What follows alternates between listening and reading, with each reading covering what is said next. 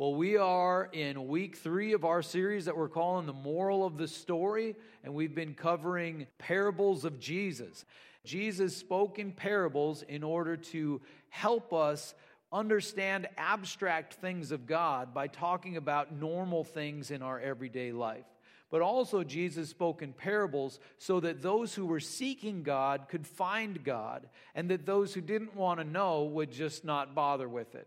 So we want to be people who seek God. We want to be people who, who are interested and curious about the things of God. And so as we go through these parables, let's be curious. Let's, let's really wonder about the great things of God and just seek the Lord in that. We don't want to be stiff necked and hold back from God, but we want to seek. We want to be curious because when we seek, we'll find. When we're curious, God will meet us where we're at. This week, we're going to talk about the lost parables in Luke chapter 15. So, these three parables that we're going to look at are all very, very similar, and they basically have one theme, and it's this people, even those people, are extremely valuable to God. People, even those people, are extremely valuable to God. The context of these parables is that Jesus was teaching large crowds and he was talking about the expectations on the believer, that the expectations are very high. If you want to serve the Lord, the bar is high. That's what Jesus was talking about. And here at Good Hope, when people ask, is it a sin if? I've got two questions that I ask them. The first one is, what are you planning to do that you're going to ask me that question? That's the first one. And then the second answer, you know, because everybody wants to know where's the line? Where's the line? Is it, is it okay for me to do this or that? Or, you know, well, here's the deal the line is in different places for different people and it moves. It's a tricky thing. Now, adultery's always wrong, stealing's always wrong, lying's always wrong. But when it comes to these other things, the line is in different places for different people and it moves. You know, what does God expect of the unbeliever in order to come into salvation? What, what are the prerequisites for that? Just that they come. That's it. You don't have to come with anything. In fact, it's much easier if you come with nothing because then you know that everything is from God. Everything is a gift from God. But then once you start following the Lord, then the expectations start to increase. If you are wanting to be in ministry, well, then the, the bar gets higher. And then once you get into ministry, the bar gets higher. You want to advance, the bar gets higher. And so Jesus is talking about these expectations that the bar is high, that we're to, we're to attain to a high standard if we're going to be following the Lord. So the way I like to describe that again is the bar is in different places for different people and it moves. It's just like school. You don't do graduate school in first grade. You do first grade in first grade. Then you do second grade in second grade, and the bar continually gets higher and higher as you progress. Same thing as we follow the Lord. And so he's talking about those sorts of things. And so you would think that the religious people would be looking at themselves and thinking to themselves, I wonder how I could do this better. I wonder how I could follow God more effectively, more powerfully. How could I do that? But we get a different scenario. So let's go to Luke chapter 15, verses 1 and 2. Now the tax collectors and sinners were all gathering around to hear him. So those people were coming to listen to Jesus. Is this good news or bad news? It's good news. Do we want those people at Good Hope Church? Oh, yeah, absolutely. Now, there's a reason we want those people at Good Hope Church, and that's so that we can tell them the gospel, so we can help them to find God, and so that they can then grow in their relationship with the Lord and become a positive influence in this world for the kingdom of God. So, tax collectors and sinners were all gathering around to hear Jesus, but the Pharisees and the teachers of the law muttered, This man welcomes sinners and eats with them. So, the fancy religious people were criticizing Jesus for welcoming those people and eating with them. In fact, there are other places in the Bible where Jesus is specifically criticized for being a friend of sinners. That's the insult that was given to Jesus. He's a friend of sinners. This is an individual who accepts and welcomes, eats with, which is a sign of fellowship and connection, eats with sinners. And so the religious people were now criticizing Jesus for interacting with, welcoming, and building a connection with people who were far from God. They were muttering that. And so instead of these religious leaders looking to themselves and thinking, wow, how can I how can I live a life worthy of the calling that I have received? Instead of that, they're criticizing. They're looking at Jesus and saying, oh, sure, you know, he's going to hang out with those people. And so Jesus understands that they're not getting it, they're missing something. And so he begins to explain things in parables. So, verse 3 Then Jesus told them this parable Suppose one of you has a hundred sheep and loses one of them. Does he not leave the 99 in the open country and go after the lost sheep until he finds it? And when he finds it, he joyfully puts it on his shoulders and goes home. Then he calls his friends and neighbors together and says, Rejoice with me, I have found my lost sheep. I tell you that in the same way, there will be more rejoicing in heaven over one sinner who repents than over 99 righteous persons who do not need to repent. So Jesus is saying that the lost sheep, the person far from God, the person who is living a, a foolish, sinful life, is someone that God cares deeply for. And when finally they come to the Lord and they, they realize what God has for them, that there is a party in heaven and the angels are excited and God is excited and it's just a big deal. It's a wonderful, wonderful thing. And then I just find this an interesting piece that there's 99 righteous persons who do not need to repent. Do you think on this planet today there are 99 righteous persons who don't need to repent? Maybe 99 self righteous persons which might be the people Jesus was talking to and telling these parables to, oh, you think you don't need to get anything straightened out? You think they're the sinners and you're just perfectly fine right where you are? I think he was making a little bit of a point here and saying, look, don't think that you've got everything together and you're just going to criticize me for dealing with these sinners and you think you're perfect. That's just not the way it is. I mean, all of us need to get better at this. Amen? All of us need to look at ourselves and, and take the plank out of our eye so that we can help get the speck out of our brother's eye. We all need to be looking at ourselves and, and repenting and growing and getting better at following the Lord. And so, this 99 righteous persons who don't need to repent, I think, is a little bit of a statement to these people hey, evaluate yourself and try to understand what's going on. Then we've got the next parable. Or suppose a woman has 10 silver coins and loses one. Does she not light a lamp, sweep the house, and search carefully until she finds it? And when she finds it, she calls her friends and neighbors together and says, Rejoice with me, I have found my lost coin. Now, maybe you connect well with animals and the lost sheep means a lot to you. I mean, maybe if we said in our culture, the lost puppy or the lost kitten, you know, and we're like, oh no, our cat had six kittens and now there's only five and we don't know where the other one is and we found the lost kitten, you know, maybe that would move your heart. But maybe it's just cold hard cash that would move your heart, you know, like you got.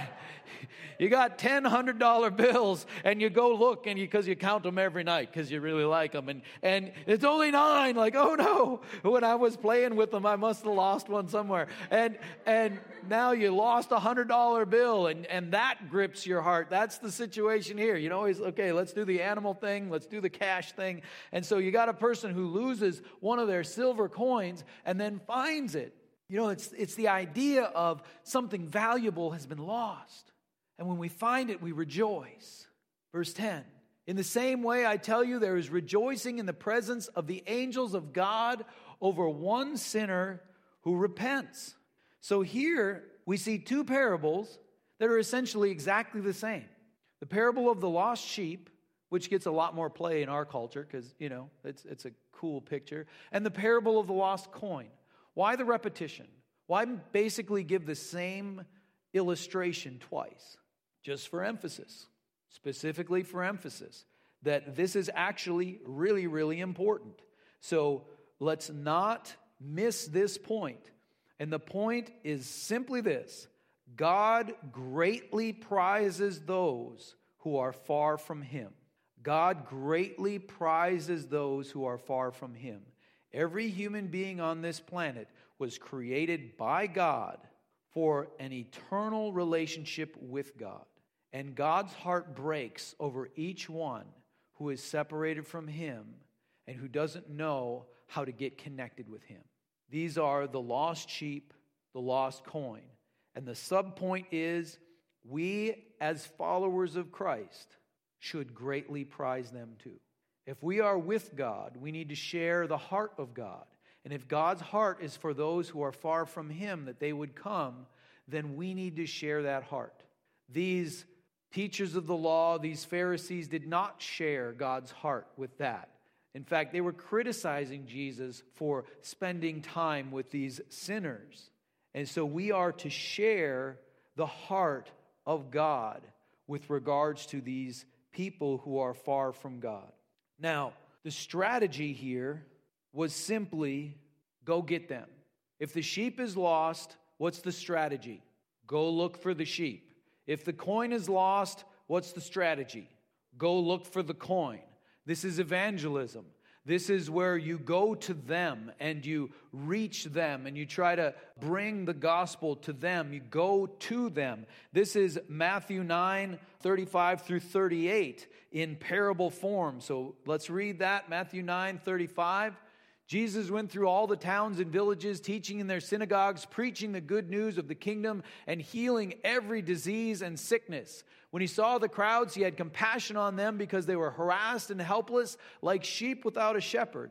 So Jesus is going around the countryside, town to town. He's seeing all these needs. He's meeting these needs. And he's realizing that these people are just in a, in a whirl of hurt and they're harassed and helpless. They don't have direction and they don't have protection. And so he, he sees the darkness of the world and he has compassion on them. And the strategy, the plan here, verse 37 then he said to his disciples, The harvest is plentiful, but the workers are few. Ask the Lord of the harvest, therefore, to send out workers into his harvest field. There's lost sheep, there's lost coins, there's all these people who are far from God, and there aren't very many people to help them, so send them out. And statistically, you know, it isn't leaving the 99 to go after the one. It's more like leaving the 30 or leaving the 20 to go after the 70 or the 80. That's what it's like in our culture. We're not leaving the 99, we're leaving the few to go after the many. This is evangelism. Jesus sent out his disciples to go reach people because God's heart breaks for everyone who is far from him. God highly values those who are far from him, and we need to highly value them as well and go to them. So, we as followers of Christ are called to seek out the lost sheep, the lost coin, to bring them in, and then to rejoice with the angels when someone comes in. However, sometimes in Christian circles, that's not the heart of the people. You know, and we need to make sure that we share the heart of God.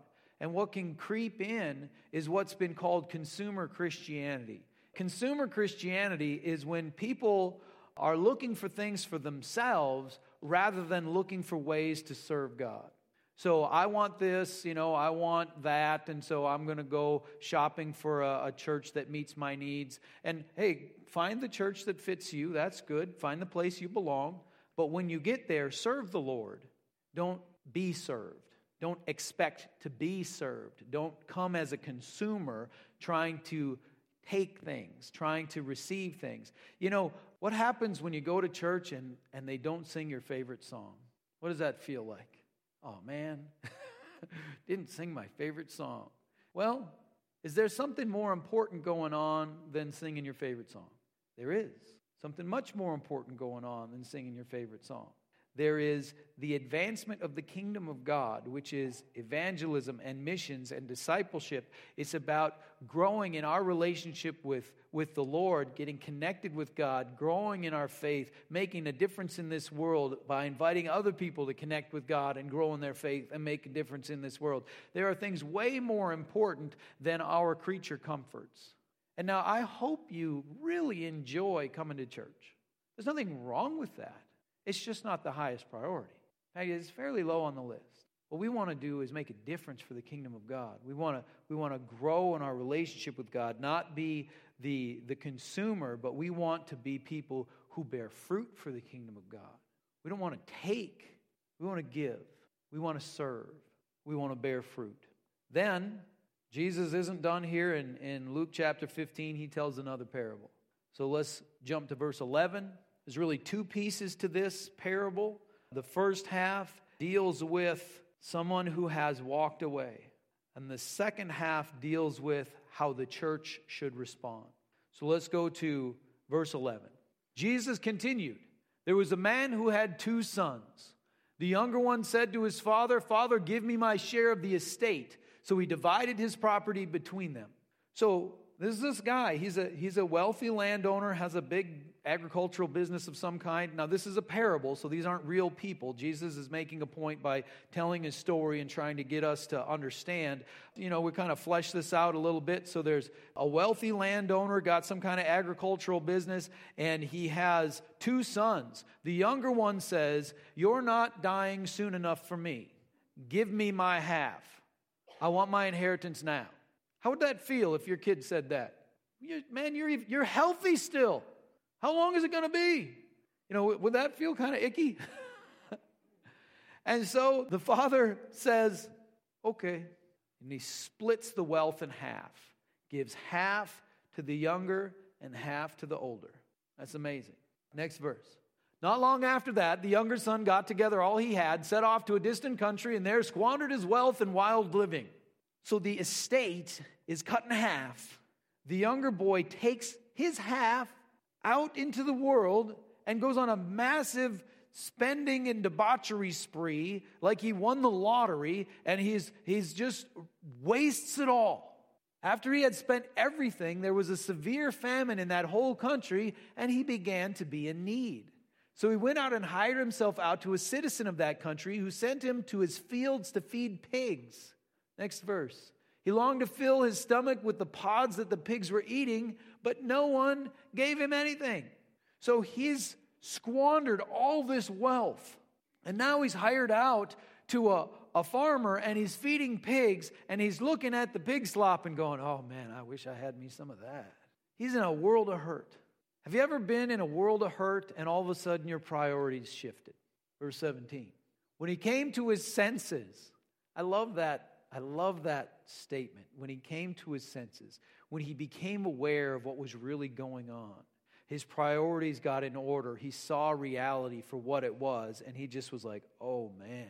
When he came to his senses, he said, How many of my father's hired men have food to spare, and here I am starving to death?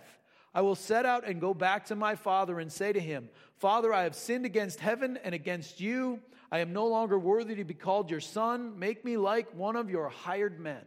So he got up and went to his father. Now imagine you're this younger son and you've wasted half of your father's wealth. You've embarrassed him. You've run the family name through the mud. Everybody knows what happened, and you're going to go home. Would you be a little nervous? So he goes home. He's got his speech prepared. So he got up and went to his father. But while he was still a long way off, his father saw him and was filled with compassion for him. He ran to his son, threw his arms around him, and kissed him. What do you think it was like for this father? Again, this is a parable. It's, it's not a true story. It's a story made to make a point, but I think it's okay to flesh out some of the details. What, what are we looking at here in the heart of this father? His son is gone. What are the options for the emotional response to the son taking half of the wealth and taking off and wasting it? What are your emotional options?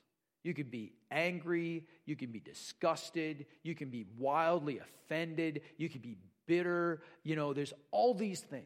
What does this show about the heart of this father? When I read this parable, I picture two, three, maybe four years passing where this family is eating dinner and there's an empty place setting every day and an empty chair and the father's praying for the son that's not there. Is, is just his heart's broken for his wonderful son that he wants to come home. That's the emotional content that's described here. He ran to his son, threw his arms around him, and kissed him. The son said to him, Father, I have sinned against heaven and against you. I am no longer worthy to be called your son. But the father said to his servants, Quick, bring the best robe and put it on him, put a ring on his finger and sandals on his feet. Bring the fattened calf and kill it. Let's have a feast and celebrate. For this son of mine was dead and is alive again. He was lost and is found. So they began to celebrate. So he comes, he starts doing his speech. The father's like, hang on just a minute. All right, bring a, bring a robe, bring a ring. We're to kill the fattened calf. We're to have a party. Just like the angels celebrated when the coin was found, when the lost sheep was found, the individual who was far from God is brought in. There's a celebration. Here we see the same thing a great celebration over the prodigal son who had left, who had ran, who had wasted the father's money. We see a tremendous celebration happen. And the point of this is that God won't reject you when you come home, not even close. You won't get the, oh, sure, now that you ran out of everything, you're going to come home, huh? You, I guess you see how this works now, don't you? Not even that. Ran to him, hugged him, kissed him, new robe, new ring, kill the fattened calf, have a party. He's found, he's home. He, his, the father's heart is filled with joy because his son has come home. God will not reject you if you have ran from God, if you have failed God, if you have squandered everything that God has given you, and you turn back to God. He will respond just like this, and He is excited about having you back. He loves you, He will not reject you, not even close. But the parable's not over. So let's keep reading. Verse 25. Meanwhile, the older son was in the field. When he came near the house, he heard music and dancing. So the older son's not aware of what's going on, but he notices that there's some commotion going on at the house. Now, just a sec. So we, we talked about the father's potential different emotional contents in this experience. How about the older brother, different emotional content? What would you feel if little brother has the audacity to go to dad and say, Give me my half now. And dad does it, and then he wastes it all. I mean, the business is cut in half, and you're, you're having to start back from years and build it back up, and you're doing the hard work day after day. Have you ever been the one stuck with the shovel, and somebody else is just off taking a break when they should be working, what do you think about that person while you're digging? You know, whatever it is. If you're doing the hard work while other people aren't, generally your thoughts about them are poor. And so this older brother has been spending all this time thinking about his lazy, rotten little brother who didn't answer the call, who squandered everything, who, if he'd have just not left, we'd be twice as far ahead in the business than we are now. It's all his fault. He's a fool. He's just angry at him. Can, can you relate to that, though? So he called one of the servants and asked him what was going on. Your brother has come, he replied, and your father has killed the fattened calf because him, he has him back safe and sound. The older brother became angry and refused to go in. So the older brother is, he's dismayed.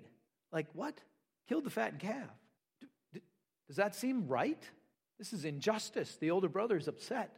So his father went out and pleaded with him. But he answered his father, Look, all these years I've been slaving for you and you and never disobeyed your orders, yet you never even gave me a young goat so I could celebrate with my friends. But when this son of yours who has squandered your property with prostitutes comes home, you kill the fattened calf for him. Can you relate? This man, this dude is upset. My son, the father said, You are always with me, and everything I have is yours. pause on this for just a second. So, this older brother represents the church, represents the faithful believer who has been doing the hard work. You know, serving God is hard work. Coming to church, serving, volunteering in various ways. You don't get the thanks you deserve. People will, you know, they'll just blow you off and, and the great thing you had planned all falls apart and, and you're just trying to do all these different things. You get betrayed by various people and, and people say things about you that aren't true and, and you know you've just been faithfully serving the lord and then somebody who's just blew it all off. Just one day, is like, yep, I think I'm going to turn to Jesus. And then they come in, and, and you, you're just like, uh, I've been doing this for years, working hard, staying faithful through the hard times. You bail in the hard times, and now you're going to come back. There's a temptation to not be excited about somebody coming back. My son, the father said, You are always with me, and everything I have is yours. The, the property was divided in half. The older son now owns the entire estate. The younger son's inheritance has been lost. He can come back in. Hallelujah. But the whole thing belongs to the older brother. Verse 32. But we had to celebrate and be glad because this brother of yours was dead and is alive again. He was lost and is found. So the point here is don't be a hypocrite. Love like your father did. Love the prodigal like you are loved. Again, this is a response to the, the Pharisees and the teachers of the law who were criticizing Jesus for hanging out with sinners. He's saying, Look, you need to care about these people too. When they come in, you need to love them too. You need to be part of that. Don't be a hypocrite. Love like the Father did. So, we've got this difference between the lost sheep and the lost coin. The strategy was go. The father did not go after the younger son. It's a big difference between the two. The father did not go after the younger son. What was the strategy for the younger son, for this prodigal? The strategy that the father employed was simply this be worth coming home to. Be worth coming home to. That is the church's job. Be worth coming home to. Be the smiling face. Be the excited group. Be the place of love that's worth coming home to. That when you've done everything wrong, you've failed in every way, we're worth coming home to. That's our, that's our job. That's our responsibility. That's the Father's strategy. So we need to be worth coming home to. And let me tell you, if you've got a prodigal in your life, in your family, that's a good strategy too. Be worth coming home to. Be praying for them. Be wanting them to get right. Be ready to embrace. Be ready to put on the robe. Be ready to celebrate. Be worth coming home to. So the ones, the, the lost sheep, the lost coin, kind of represent those who aren't going to find their way home. Go get them. This prodigal, though, needed to be left to figure out how this works. Once he came to his senses, he came home to a place that was worth coming home to. God is always worth coming back to and we need to be worth coming home to as a church. God loves people, even those people. They're very valuable to God. We are very valuable to God. We need to share that love of people that God has with this world. If you want to come home, God won't reject you, and we won't either. If you want to come home, God won't reject you, and we won't either. If you need to come home, I'm going to give you an opportunity to do that. But if you need to get your heart right so that you're worth coming home to, let's pray about that too. Because who doesn't want to come home to a loving family who will help them clean off all their wounds and who won't put all their failures on them and blame them for everything, but knowing what happened will bring them in? Let's be worth coming home to. Heavenly Father, you are so awesome. Thank you that you are merciful. Thank you that your love knows no end. Thank you that you love us. We receive your love. We know that you love us. We know that you are merciful and forgiving. Lord, help us to reflect that. As we talked about last week, help us to reflect your love into this world, to reflect your forgiveness into this world, to share your heart for those who are lost and don't know you, and for those who have walked away. Let us share your heart. It's too easy to blame and to think the wrong thoughts. Lord, we need your heart. So let your heart come into us and let us be people of love. Let us be worth coming home to. Father, I just pray your blessings over each one of us here. We want to be worth coming home to. Give us a heart to seek the lost, to reach people who don't know you, who are, are far enough away they don't know how to come back. They've never been taught, they just don't know. Lord, help us to seek them out. And Lord, for those who are in that state where they know how to come home but they don't want to, Lord, help us to keep our heart right so that we're worth coming home to when they come to their senses, when they realize that you actually are good, that there are people who are hypocrites and there are people who do things wrong, but that you are good, that you are actually wonderful and awesome, so great. And then they want to come home, but they're not sure what the reception will be. Lord, let us have your heart so that we can respond with a hug, with a celebration, with joy, and be worth coming home to. Let us be that place. Father, I pray your, your peace would be upon each one of us. Lord, whatever storm we're facing, whatever trial, whatever difficulty, Lord, let that storm be on the outside of us, but let our hearts be guarded by you and full of peace. Lord, I pray that you would give us a special measure of faith, that we would believe for something, that you've, you've got a plan for our lives. And, and Lord, we need to believe for it. We need to have faith for it. So give us that special measure of faith for whatever it is in our life that we need. We need that breakthrough in. We need that answer for. Lord, help us to be people of faith. Lord, let us have joy in our hearts, that joy that gives us strength, the joy in the Lord. And Father, let us, let us understand who we are in your eyes that when we walk away from you that that place at the table is set and an empty chair is there and that your heart goes out. Lord help us to know how much you love us so that we aren't bitter so that we aren't judgmental so that we don't push others away but that we can share your love with anyone in this world. Lord let it be. In jesus name i pray. Amen